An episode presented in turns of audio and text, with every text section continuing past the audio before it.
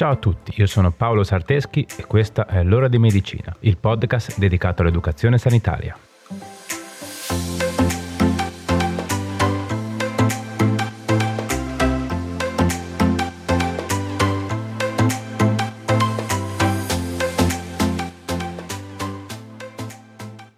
Ciao a tutti e bentornati. Allora, pronti per Natale?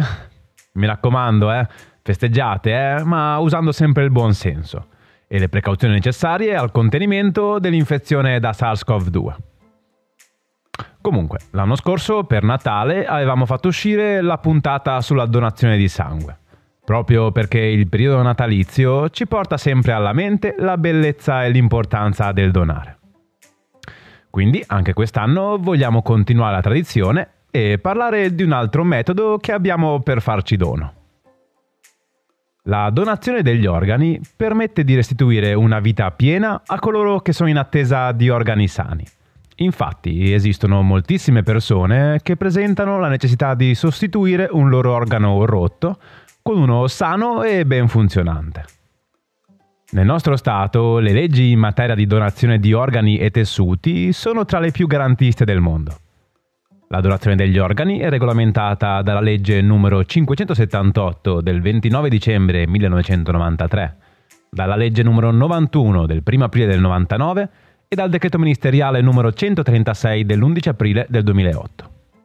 Queste leggi introducono la netta separazione tra la determinazione della morte di un individuo e l'eventuale processo di donazione degli organi. La legge è chiara. La determinazione della morte deve prescindere dall'attività di prelievo e come ulteriore tutela è previsto che la commissione di medici che certifica la morte deve essere indipendente da chi ha riscontrato lo stato di morte e deve essere diversa dall'equipe che eseguirà il prelievo ed il trapianto. Tranquillizzati, almeno spero, da queste norme, possiamo iniziare a parlare dei due tipi principali di donazioni, ovvero la donazione da cadavere e la donazione da vivente. La donazione da cadavere è la più diffusa nel nostro paese in questo caso il donatore è un cadavere di qualunque età, deceduto in unità di rianimazione, a causa di una lesione irreversibile al cervello o di un prolungato arresto cardiaco. Il requisito necessario affinché possa avvenire la donazione è una completa ed irreversibile cessazione dell'attività cerebrale, oltre ovviamente alla mancanza di un dissenso.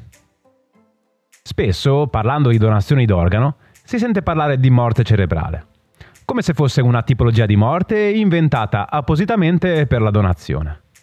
In realtà le due cose possono essere collegate, eh? infatti in questo caso è molto più probabile che si riesca ad arrivare a poter donare organi e tessuti sani che non abbiano subito danni dalla morte del paziente. Ma è importante capire e sottolineare che la morte è una sola e si identifica con la mancanza di tutte le attività dell'encefalo. E allora come mai si parla di morte cardiocircolatoria e di morte cerebrale? Beh, semplicemente la morte può essere accertata in due diversi modi, con un metodo neurologico e un metodo cardiaco. Spero sia chiaro il concetto che un cuore fermo non è necessariamente sinonimo di stato di morte. Questo probabilmente poteva coincidere anni fa, ma con l'evoluzione delle tecniche rianimatorie in medicina è stato necessario distinguere le due cose e definire la morte come assenza di tutte le attività dell'encefalo.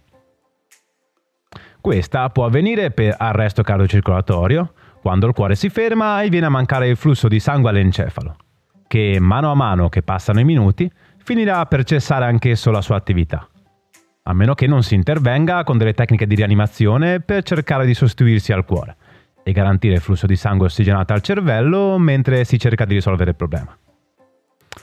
In questo caso la morte può essere accertata tramite un tracciato elettrocardiografico, che attesti la mancanza di attività cardiaca per almeno 20 minuti, che è un tempo più che abbondante che ci può anche assicurare l'interruzione dell'attività cerebrale. Oppure può succedere l'opposto, ovvero l'encefalo si danneggia per eventi traumatici, emorragici o ischemici, e quando è il cervello che si ferma, le tecniche rianimatorie cercheranno di intervenire per sostituirlo nella regolazione delle attività fisiologiche vitali, come ad esempio ventilando artificialmente i polmoni. Nel frattempo si cercherà di risolvere la causa del danno cerebrale e cercando di scongiurare che il danno interessi l'intero encefalo, procurando così la morte del paziente. In questo secondo caso, in cui la morte sopraggiunge quando sono ancora attive le procedure rianimatorie che cercano di mantenere attive le funzioni fisiologiche vitali, quando l'encefalo smetterà definitivamente di funzionare, il resto degli organi del corpo potrebbero essere ancora perfettamente funzionanti. La morte cerebrale viene accertata da un'equipe formata da tre specialisti, ovvero il medico legale, il neurologo e il rianimatore, i quali possono dichiararla dopo almeno 6 ore di stato di incoscienza, assenza di respiro spontaneo, reattività dei nervi cranici ed assenza di attività elettrica cerebrale. Se per almeno 6 ore c'è coesistenza di queste condizioni, si accerta la morte cerebrale, che viene fatta risalire all'orario di inizio del periodo di osservazione. La donazione da vivente è meno diffusa ed è quella su cui la rete nazionale trapianti sta lavorando di più negli ultimi anni può avvenire solamente per alcuni organi come rene e fegato e presuppone un vincolo di familiarità o affettività tra donatore e ricevente. La qualità dell'organo donato in questo caso sarà sicuramente migliore rispetto a quello donato tramite donazione da cadavere e si avrà anche molto più tempo per effettuare le valutazioni di compatibilità e stato di salute dell'organo donato. Il percorso che sta dietro a questo tipo di donazione è volto alla tutela del ricevente, ma anche del donatore, dei quali verranno accertate sia la salute fisica che quella psichica. Inoltre è requisito fondamentale la gratuità del gesto. Esistono purtroppo dei casi in cui il donatore e ricevente, anche se con vincolo familiare, non siano compatibili e la procedura standard di trapianto da donatore vivente non possa avvenire. In questi casi le coppie di donatore e ricevente possono optare per la donazione da vivente in modalità crossover. C'è da specificare che in Italia la donazione ad un malato con il quale non si ha alcun legame di tipo familiare ed affettivo è consentita solo per il trapianto di rene. In ogni caso, come funziona? In presenza di almeno un'altra coppia in situazione analoga, i donatori e i riceventi delle due diverse coppie, se biologicamente compatibili, si possono incrociare. Facciamo un esempio. Gino e Carla sono fratello e sorella. Gino sarebbe disposto a donare un rene a Carla, ma risultano incompatibili. Ma dal registro unico nazionale risulta che ci sono Mario e Anna, padre e figlia, in cui anche Anna sarebbe disposta a donare il rene al padre, ma anche loro sono incompatibili. Però c'è una compatibilità tra Anna e Carla e tra Gino e Mario. E quindi avviene un trapianto incrociato. Il match tra le coppie viene curato dal Centro Nazionale Trapianti, attraverso un registro unico nazionale. Da vivente è possibile donare anche tessuti come membrana amniotica, cute oppure ossa. Le cellule staminali emopoietiche, ovvero quelle in grado di generare i globuli rossi, i globuli bianchi e le piastrine, sono donabili solo da viventi e può avvenire con la donazione del midollo, del cordone ombelicale e di sangue periferico. Ok, ci siete ancora? Spero di sì, eh? Direi che con la teoria abbiamo detto abbastanza. Passiamo a qualche informazione pratica, che dite? Pronti? Dai, andiamo.